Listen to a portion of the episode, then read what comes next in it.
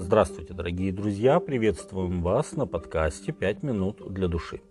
Апостол Павел очень хотел посетить Рим и очно познакомиться с собратьями, но постоянная необходимость проповеди в других частях империи не позволяла ему прийти туда.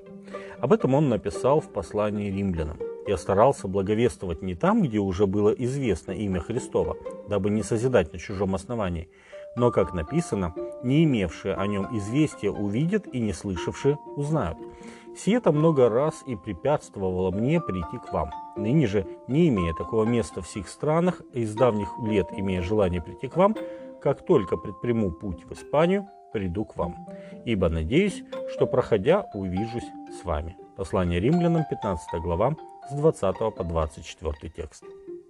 Так писал Павел из Каринфа во время третьего путешествия. А через два года он отправился в Рим. Обстоятельства же сложились таким образом, что он очутился на Мальте. На этом крошечном острове между Европой и Африкой он оказался против своей воли в качестве заключенного. Но в этом был удивительный Божий промысел. Бог видел готовую почву для стремительного роста Евангелия на Мальте – Порой Бог не допускает нам реализовать наши планы, даже самые благородные, а направляет нас туда, где Он подготовил успех дела. Корабль, перевозивший заключенных, и Павла в том числе, из-за шторма не смог нормально пришвартоваться и, сев на мель, был уничтожен. Команда и все, так сказать, пассажиры в тот дождливый и холодный день вынуждены были добираться до берега вплавь. Видя кораблекрушение и узнав, что значительная часть из 276 горе-мореплавателей преступники, местные жители все же решили послужить им. Они развели огонь и приняли всех.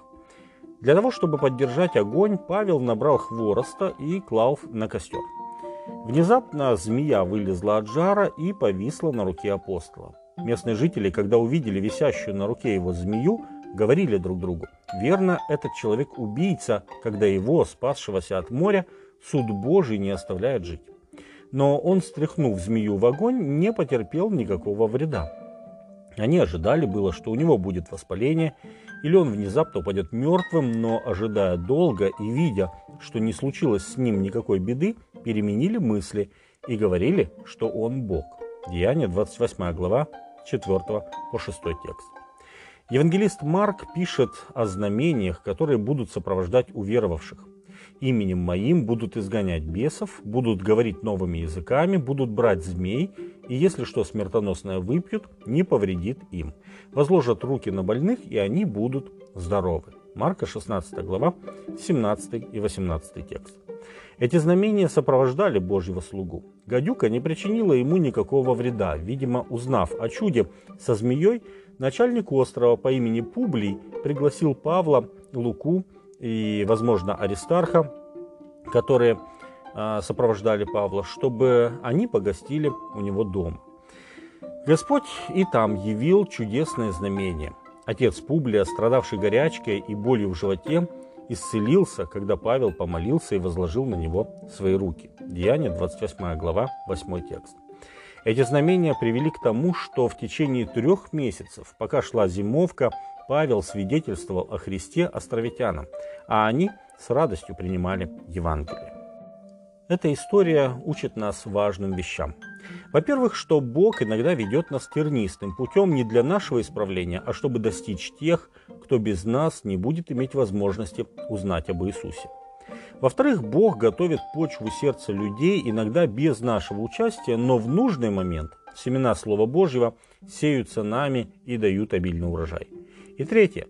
Служение нуждам людей – это ключ к достижению сердец. Если рассматривать всю эту историю во свете евангельской миссии, то становится очевидным, что Бог заинтересован в провозглашении благой вести более, чем мы – он направляет обстоятельства таким образом, что слово его самым могущественным образом действует на людей. И обстоятельства, в которые он помещает благовестника, помогают ему в этом. Павел говорил, что он ищет людей, которым еще не проповедовал. И вот Господь позволил ему проповедовать жителям Мальты, и это привело к обильному урожаю для Царствия Божьего.